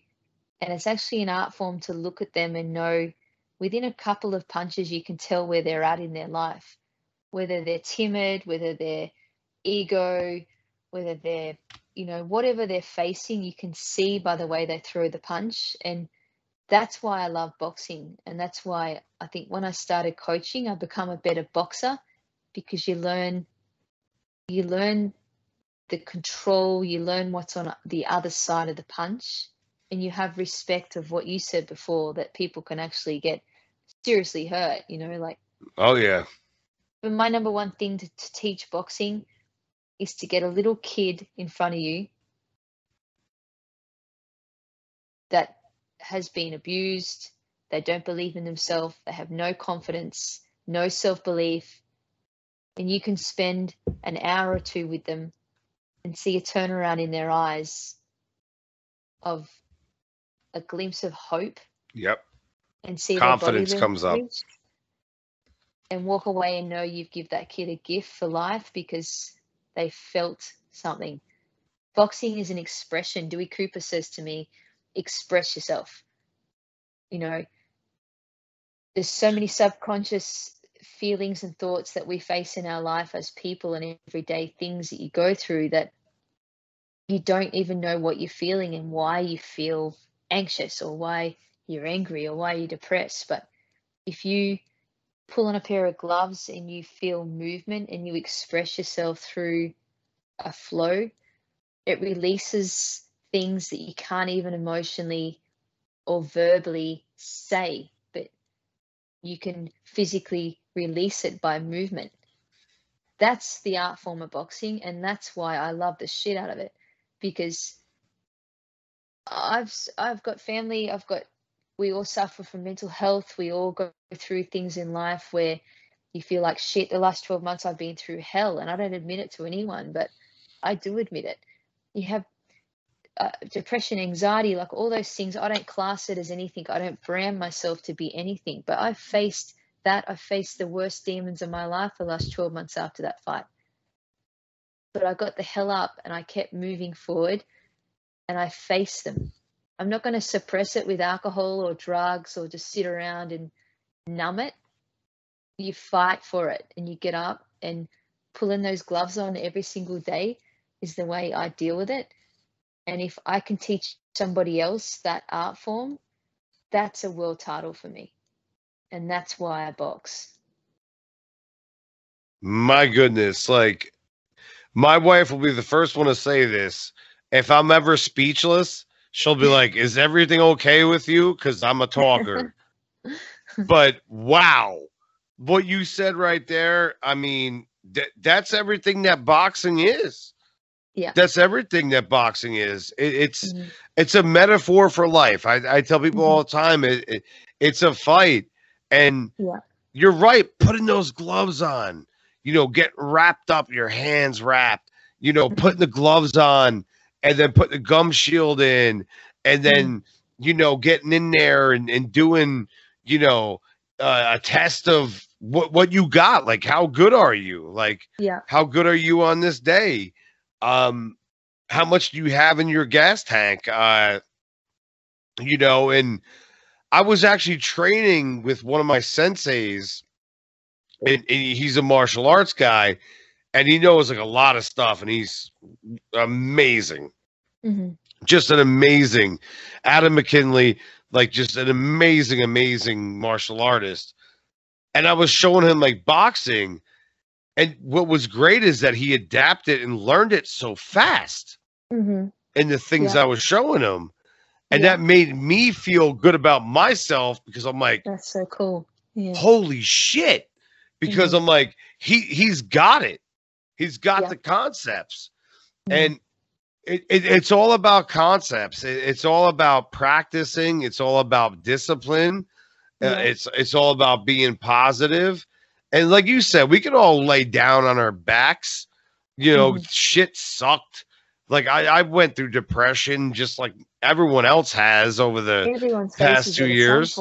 Yeah. But yeah, it's gonna catch up to you the way but, it is right now. Like we're all look look at the world. Like of course we're all going through some form of mental health. Like you're a liar if you say you haven't, and own that. Shit. Oh, you're lying. Yeah, if you say you haven't been depressed in the past two years, you're full of shit. The first way to deal with it is accept it, accept it, and acknowledge it, and move forward with it. You know, like yes. I just um yeah, I have you know like like you said before. I think boxing, especially the bond between a fighter and a coach is like you're like a PlayStation, right? I'm the game, you're the controller. If you call a jab cross, I'm going to throw that shit within seconds.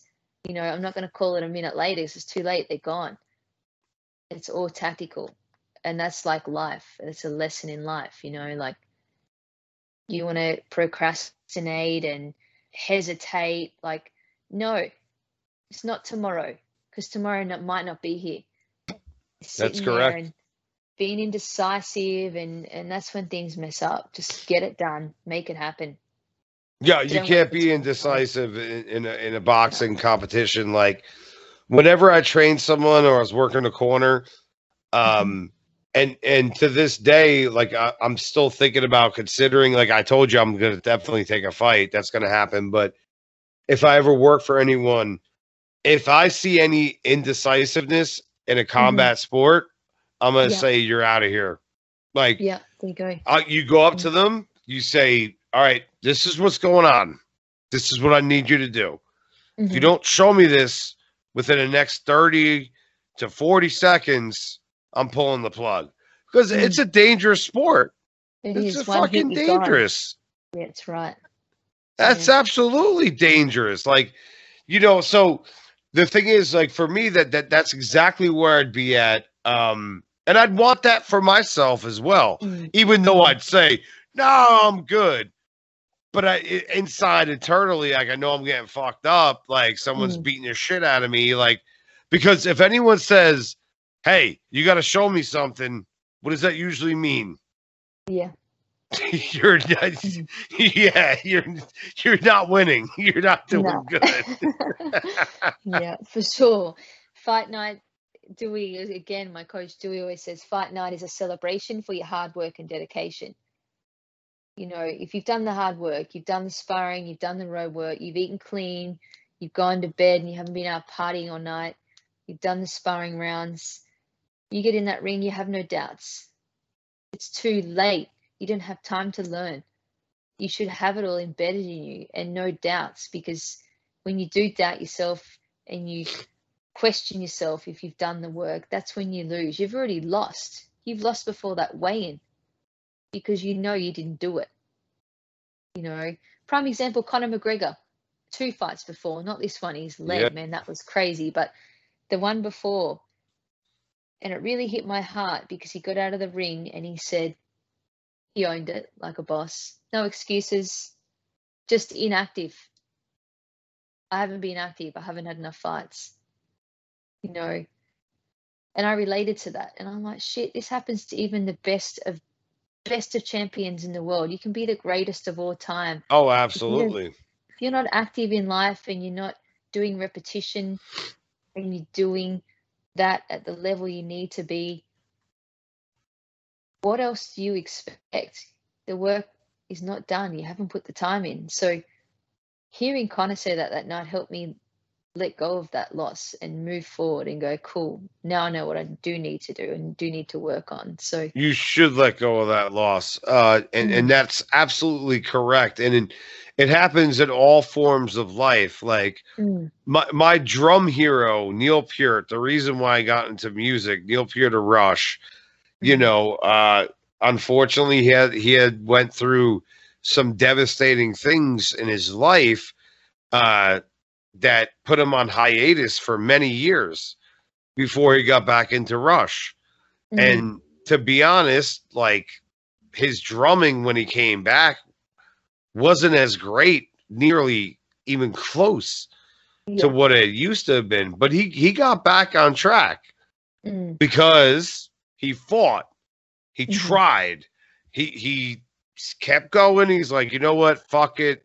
I had a bad record or this and that, and I had a bad thing and all this. And he went through a lot of bad stuff yeah, but he he went through it and he it, and he made it work mhm, eventually like and i was disappointed as a fan i'm like ah man this ain't the same guy like what's mm, going on and then i have to question myself like is it because of what i know about him and as a huge fan?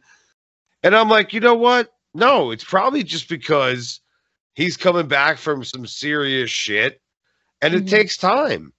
Yes, it takes yeah, time to develop. It takes you know um a lot especially if you're training mm, for a fight or a tour as a musician or whatever. Like uh nutrition is is a big thing too everything. It is. Yeah. absolutely what, absolutely. what what's what, what's your diet like if you don't mind me asking You know, I'm basically carnivore. I don't know if you've uh, Georges St. Pierre. He's uh, Of course. did a, Of a- a course, diet, yeah. and he did put it on the internet what he was doing. So it's just um, grain-fed lean meats, um, good fats like avocado, eggs. Um, that's basically what I've I eat, and it works best for me. I don't function well on carbs. Um, the good fats and the the proteins work really well for me, and lots of water. I coffee's my second blood type. I love black coffee. I live on it. Um, I've actually got a bag. I'm going to get it right now because you'll have a laugh at this. Hang Go on. ahead, go for it. Okay, let's see it. I I've love this. So, Okay, let's see what we when I got. When I first arrived to the room, I got a phone call off the head chef, Boris. I'm at the Sofitel Wentworth in Sydney. They're amazing here, by the way. And they rang me and they're like, "Oh, hi. Um, what do you want?" And I just said, "Listen, let me give you a list, not what to bring. Just do not bring this." So they've wrote it on the bag what I asked for. No carbs, no sugar, no juice, heavy cream for the coffee, lean meat, so chicken, fish, turkey, eggs, avocado, but lots of protein. I said, do not bring me anything that's tasty because I'll eat it. I don't want it. See, this is the kind of street cred though that you get when you fight. and it's not, you can't just do it part time. You know, I've only get a look at a piece of chocolate and I put weight on. So it's like, it's a lifestyle. I choose to eat this way all the Oh yeah, dude, it's it's crazy. All right, So so, let me let me see what the chicken looks like over there. Let's see what we got. Today's menu, we've got breast chicken. There you go. Nice. With a Looks nice, good. uh, Looks good. bit of a salad going on there. And uh, they've given me some nuts. Just some nuts there, but an avocado, lots of water, coffee. I'm good for a few hours. It sounds So- good. You're making me hungry now. I'm gonna go eat. And uh, And- they're amazing. Like they gave me a special delivery last night of um, fresh coconut water. So that was dropped off by the chef Boris. He's a super cool dude. They they come to check out my belt yesterday. They obviously can't come in the room or come near us because of COVID, but Yeah. um, they're great people. You know, they're super cool. They give me a beautiful fruit salad yesterday, and grateful they're um they're looking after me and making sure I'm not putting too much weight on for my next fight. So things are good in here. So what what was that delivery like? Did you just drop it off? Yeah, Like, so no- basically No they drop, contact? off, they drop it off at the door and they knock. I don't know if you heard the knock before. I did, it's like- yeah.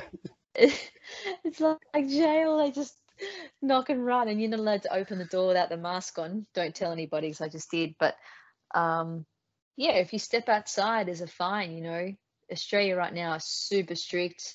Um, I guess trying to protect our people out here, and got to just Yeah. stick to the rules and no use complaining. Take a positive and um, make myself at home. I've got my room set up here, and and uh, And you got a nice dinner, and we had a great conversation. You are amazing. Like I said, yeah, I got to bring it back. Like when when I saw you, there, there was something about you that really popped off where I knew, like, a you were super talented, and you know, super nice. When I started talking to you, I'm like, okay, this is someone that's going to be a friend. Like thi- this interview was amazing, but I want you to know that this is a conversation between friends that yeah, yeah, I mean my wife loves Yeah. Oh, Like she's a sweetheart. We had a great time the night at the um the uh the party, yeah. the party was super cool, the Mahal party, and I'm just blessed to meet you all, you know, and Oh yeah. honestly, like I've told I haven't had the opportunity to tell Michael, but that movie and that four weeks that I spent with my new family out there, with the Yes. Mahal family, was um definitely a life changing highlight of my life. Um Oh, you're gonna blow up the- from this.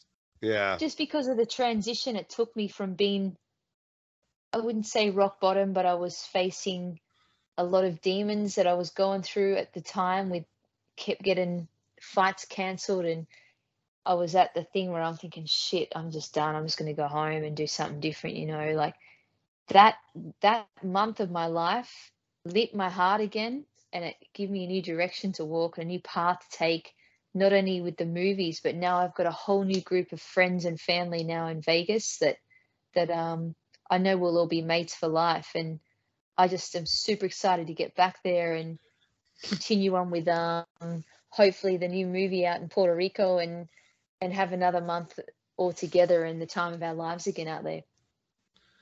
Oh, absolutely. I, and I can't wait to work with you at, at some point. I know it's going to happen. It's inevitable. Mm. And, uh, you know, like I said, like uh, real recognizes real. I say it to uh, everyone that I, mm-hmm. you know, enjoy their company with. And, uh, you know, like I was saying before, like uh, I was telling my wife when I had met you, I'm like, oh man, you know, to tell a woman that you're with about another woman and to mm-hmm. have her be okay with it that yeah. that's something special i was like you mm-hmm. you have no idea i met this woman today she's amazing she can fight she's acting and i can't wait to you know see her again and and, and she didn't question it oh, which, super which, sweet yeah, I've got super... a brother for life there, brother from another mother. exactly. But I was like, you watch. And I was like, dude, you have no idea. Like she's so mm. cool, and you know, you you you did your job, and and uh, everyone really did. Um, yeah, it was Arena Wars is gonna blow up. That thing's gonna be explosive. The, here's the poster right here. I've, I should get go ahead. Sign this. Yep. I've got the poster. Arena Wars. It's got all the autographs of um, the main actors on there. I'm missing a few, so hopefully I can take that one to to um, Puerto Rico or somewhere when I come back and, and get a few more on there. But and that's going to be it's going to be such a great great movie when it comes out and and memories forever. So I I just can't wait to see it on the big screen soon. Hopefully. It, it was so it was so cool to watch, and mm. you know obviously we're not going to talk I'm not going to say anything about it, but uh, fight sequences. Um, you mentioned Alan who does the fight cool. choreography. Awesome. Respect, yeah, super cool. Oh. It was great to learn, you know, and put things together. One thing I must say, it was hard to pull back once you get in your flow. And I got like you beating up those monsters and stuff. I'm like, it's so hard. I witnessed it. I saw it. Because you're like, I'm gonna kill you now. What's funny is I'm watching it, and from a certain angle, I'm like, damn, you went in. Like you you just smacked this dude. Yeah. But you just barely miss. Yeah. Just and it's precision again. It's like placement of a fight, you know, like you've got a tiny little pad. This pad's quite big, but every day we're at training. This is not here for looks, even though these are a great brand, but it's like right. That is your target. I look at you and I don't look at you as a person, like I said before. You're a soulless object in my way, and you have red dots all over you. You're a dartboard, you're a target. You've got 20 dots all over you, and I'm going to get you. And that's the way I look at it, you know? So even in the movie, it's like it was such a cool thing to transition combat and boxing over to movies where you can get your placement and precision on whoever's in front of you and let them know that they can trust me because I'm in control of my distance and my timing and my balance to make sure that I'm not going to knock their ass out, even though I want to sometimes. you, you know what's crazy that you say that is I had a, such a hard time transitioning in action scenes I was doing for film mm-hmm. to go because I'm a boxer, and yeah. so they're like, you're going too fast. Like I was doing like my jabs, my right hand. They're like, you gotta sell it. You gotta like be more like dramatic. Mm-hmm. And I'm like, damn, all right. So that that's hard. Like a lot of people have to understand that too. When you watch these films and you see the actors and you see everyone doing great things with stunts, mm-hmm. you know, and it seems quick, like it's very theatrical. It it's actually quite difficult because even when you're preparing for a fight, which I was still training two two times a day and running at night time, even when I was on set, I got yelled at a couple of times with my coach because with boxing everything's here. You're short, you're sharp, and you're mm-hmm. in. But with stunts, you're like throwing big haymakers and wild shits and exactly. sell. So it is the complete opposite. exactly. So uh, exactly like what I was talking about before with the shoulder thing and mm-hmm. being tight and compact and everything like that. Like they want everything, you know, uh, for listeners that are not seeing video, it's like they want everything very wide and it's mm-hmm. hard. And then you yeah. start rolling and then you throw like a right hand or a left hand and you just do it the way you've done it your whole life. Yeah. And it's, it's like, it's so weird because you would think like acting, the hardest part, you know, uh, would, would not be throwing punches. Like that would be mm. easy. Yes. But it, it was like the, the other thing was like learning lines was way easier. I'm like, I'd rather just talk at this point than do fight scenes because. Yeah, see, that's funny because you for you to say that it's for me. I don't read. I don't like reading. I'm, I read well, but I'm not a fan of it. I cannot sit and just look at a book. It's just not my thing, you know. Like yeah. audio books, cool, but I got on set and I'm like, I don't want to read it. I'm just going to read it in the moment because I seem to show up better if I don't practice and practice and practice the line. I want to do it. I work well under pressure. Here's my line, nail it, and be in character with it. So it's definitely a learning curve, and it's such a different transition to go into to adapt the way you can. But for, for me, like I said before, we don't show affection, no emotion, and you're not emotional. So it's very hard to show that sign on your face and of expression. Like I remember I did a stunt with, with one of the scenes and I said to the guy, actually hit me, like hit me. And um, I couldn't react because I couldn't feel it. As a fighter, we react. So if you hit me here, I'm going to give you three back, or here it's another three. You know, so when he hit me, I could actually make the noise and go with the sound of of the reaction of being hit. Um, he goes, "You sure?" And I'm like, "Yeah, but this time do it harder. Like I want to feel it." so I guess it's a good thing for them because at least they can hit us. But. Well, I mean, the good thing is that you're tough. You could take it. Uh, you ever thought about doing like WWE? funny you say that because uh, a good friend of mine over in um, New York, he was in it, and they've actually got a um, a tryout in Vegas coming up, and my name's being put forward for it. So we'll see what comes up. That that would be yeah. Amazing, and I, I, I, mm-hmm. get I get your drift for sure about mm-hmm. what you're saying there. Uh, but I, I think you'd be wonderful at it. Like I said, you know, and, and we'll close it out with this. Like I knew right away when I saw your charisma and I saw the way you handle yourself and I see your responsibility on set. And, you know, the fact of the matter is, again, I knew that you were a boxer. I came up to you I I think that's the first thing I said to you. I'm like, you box? You did, I remember. Yeah. yeah. we had like, some fun out the back too. Remember, we were doing some pads together. It was so cool. I was like, you box? Like, because I saw a scene you mm. were doing. I'm not going to leak the scene, but mm-hmm. I saw you throw something. I'm like, she's a fucking boxer. you know, like yeah, you never just because the way you threw the punch. Mm. And then you're like, yeah. And then I did my research. I'm like, okay. I'm like, okay. So hopefully you get some great fights soon. Thank I you. mean, this was so a much. great conversation. It'll be mm. uh, posted everywhere within the next hour. Um, so cool. Yeah. Thanks I'll send you the links, of course. Oh, what a great time! Like it's you, are absolute pleasure to speak to you and meet you. Also, I'm I'm just looking forward to getting back there to Vegas and hanging out with you and your wife some more. We'll do some training and get you on oh, dude, I fight. can't wait to train. Hell yeah! Oh yes, I can't. I can't wait to train. Like, uh, get me fired up right now.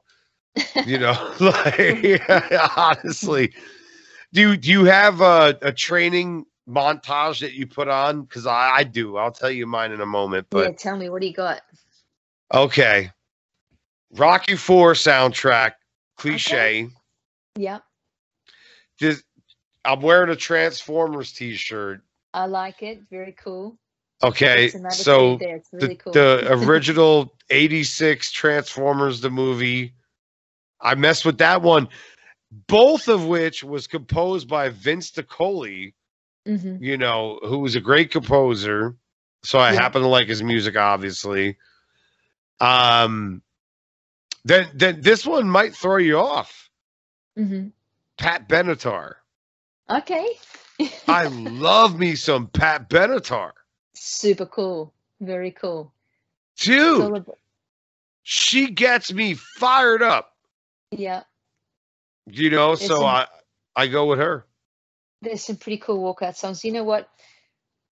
My coach Dewey Cooper, I always sort of left my walkout songs for him because he's such a cool dude. He's right into rap and got his own thing going on, but always had the bit of swagger walking out with them behind me, you know. So I was never sort of, how can you not? This guy's cool as hell, you know. My whole team. So I, I um often would leave the walkout songs to them and how we would feel in the moment, but love a bit of Kanye West or um, Eminem always too. Oh yeah.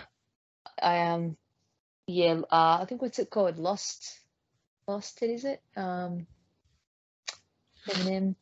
Um yeah, but I just I love any I love any kind of music, but I'm not too sure about the next one. I might have to have a discussion with you about that one and, and see where we're at. We might think of something cool.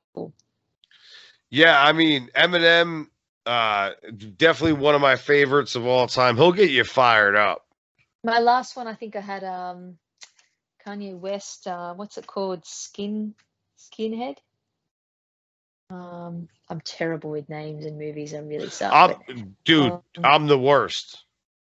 I just um, yeah, I'll have to have a good think about that one and let you know what's up for the next fight for sure. Absolutely. Like for me, my my uh ring walkout song will be Pat Benatar Invincible. Mm-hmm, there you go. Oh yeah. Hell yeah. You got to come out to that, man. Like, I mean, it, it's like, and, and that's what I used to do as an amateur. Mhm. You know, I mean, I, I'm a big, like, you know, metal guy and it's a Tool and Rush and, like I was saying before, bands of that nature. But there's Yeah. something about that Invincible song that just, it, it lights my Lights fuel. Yeah. Yeah, it gets me going, man. You Mhm. know, but uh, you know, you were awesome today. You're always awesome. No, back at you. It's it's great, and thanks for filling in a, a bit of time for me to get the hell out of here. Anyway, no doubt I might FaceTime you during the week and continue our conversation. Hey, you you but yeah, you could hit me up anytime. You know, if you're bored and quarantined and that'll be cool. I'm I'm doing the same shit. You know, I'm I'm not doing anything much but doing shows and Mm. recording some music and whatnot. But Yeah, yeah, think we're all in the anytime you want to hit me up. for sure. It's uh, it's been great chatting to you and uh, doing a bit of training together and keep moving forward with the uh, the stunt school and and see what's up. This is this is the Jersey in me. Before Mm-hmm. I let you go, we always ask another question. Okay, I What, like what, what, what was the hardest stunt you ever had to perform at the Stunt Academy? Because I've been there and there's some shit I had to do that was really hard. Um,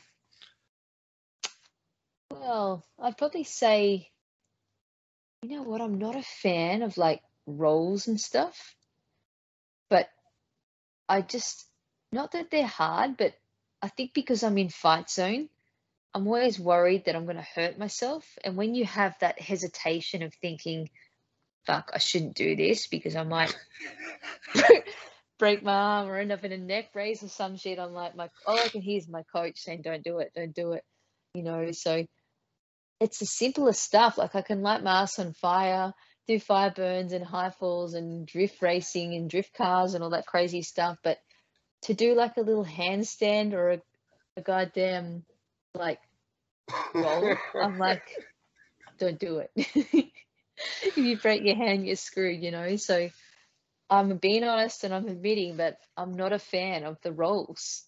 I, I can't do any of of that aerobic shit, like handstands. like I'm, I've tried and it's it's a complete failure. Me it's too. terrible. Like I'm with like you. I think the day we did it, I actually, I think I chickened out. and I told Alan, "No, I'm just going to stand here because I don't want to injure, injure myself." But I pulled the pin. I didn't do it.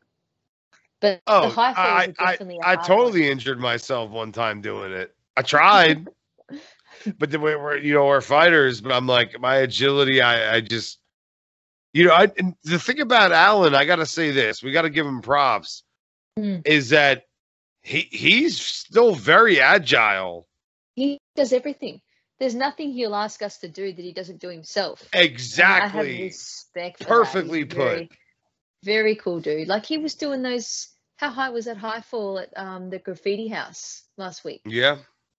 I think it You was know- 50 meters or something. I, I don't know. that Don't that shit was crazy and and i tell Mm. you what it's it's perfectly put what you said right there is that you know he'll he'll say this and do and be like oh we gotta do that and whatever but then Yeah. he'll do it himself Yeah, he's got no fear at all.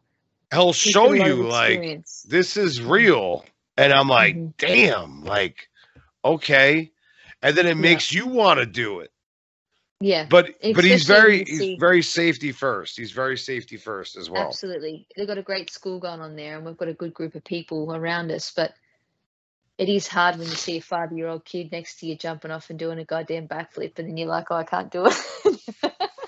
hey I, I had like a 10 year old throw me across the room Oh, last time I was there. That's Oh, really was that Lance's kid, um, Lance's little boy, maybe. no, no, it was a girl. I forget her name because I've been meeting so many people, but uh, I could send you the video. Mm. She she sent me to hell. And like it's like people are like, are, are you just selling like the move? I'm like, no. Because you gotta throw, like you gotta get thrown, like the person has to have physicality. Mm, and maneuver it with the hip position. It depends on the maneuver, it depends on the stunt. yeah. But th- th- this kid had no resolve, like Mm. no remorse, and sent me to hell. Like just like took me and threw me like I was nothing. relentless. like you're a rag doll. Just throw you. Exactly, that's what I was looking for. I it's like a it. rag doll. But it, it's fun. We like you for some kind of crazy reason, you know? Like so awesome, so good, so much fun. You walk out of there high, high on life. It's such a great experience every week. especially when you see like a younger generation because you know that they have like the world in front of them You know what? You- it's so funny yeah. to say that because that's exactly why I went to Gill's gym the last few months. Not only for my mindset and, and mentality, but to be surrounded by those champions and see the youth coming through is really inspiring and it's very humbling to see what's coming. It makes you want to be better so you can be an example for them too. So I i i, I love it when, when when i see like uh you know kids nowadays young up and coming boxers Mm. you know and and i'm not even talking about pros i'm talking about amateurs and like hanging Those out at local talented. gyms it Mm. yeah they're they're they're really getting it it's like it's so inspiring or like Mm. you know musicians and like you know people putting together good things at a young age it's like okay we're getting back on track Mm. because we fell off the rails for a while i think You're as a society we fell off the rails So true. but yes but but Mhm. now i think that we're starting to get back on and it's a good sign.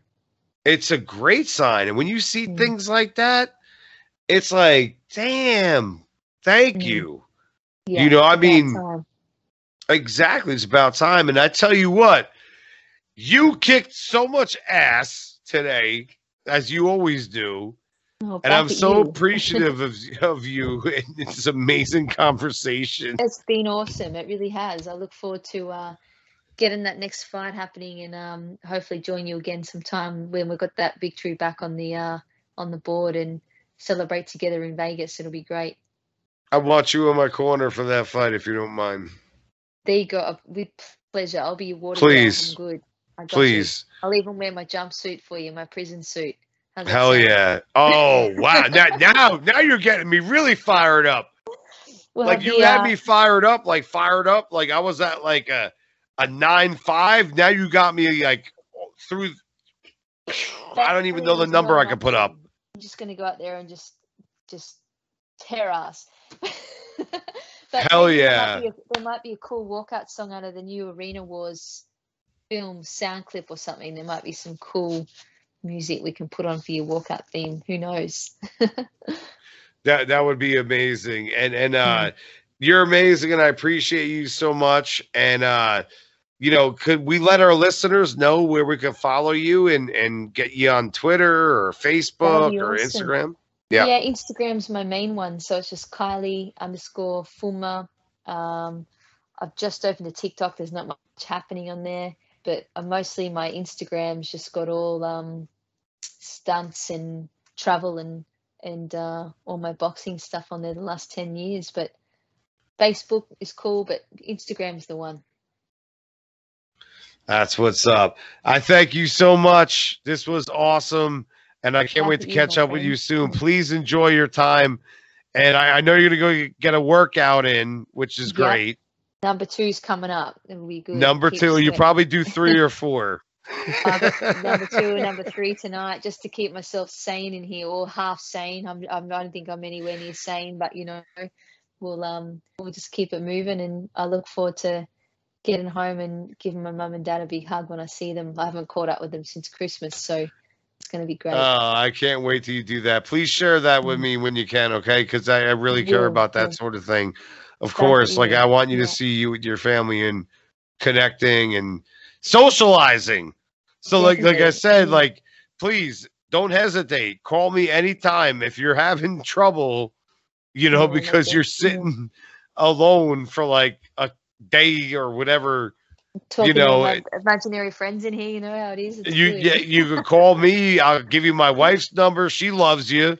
She's so- a legend. Give her a big hug for me. Oh, Tell her I said hi dude, she she's uh, absolutely. She's like when she met you, she was like, she's everything you said that she was. And I'm cool. like, yep. I'm Aw, like, you- cause, cause, dude, I'm like, like I told you earlier. Well, as soon as I met you, I knew it. Same thing like John Wells. likewise. When Oh, I met him, I was like, he's a special one. I was like, th- th- this this dude is special. Exactly. And It's like dad, you just know. You see his posts with his kids. That guy's got so much time. Oh, he's family man. Yeah, so- yeah. No, it's good to see. That's for sure. Sorry, big big phone- time. Yeah. So shout out to him. Shout out to everyone. Arena Wars. Yep, Arena Wars, all the crew will be uh, looking forward to seeing you all soon and reconnecting, hopefully. And uh, everybody out there, keep kicking ass and keep blazing and get through all this crazy COVID stuff. Stay safe and um, look forward to seeing you all soon.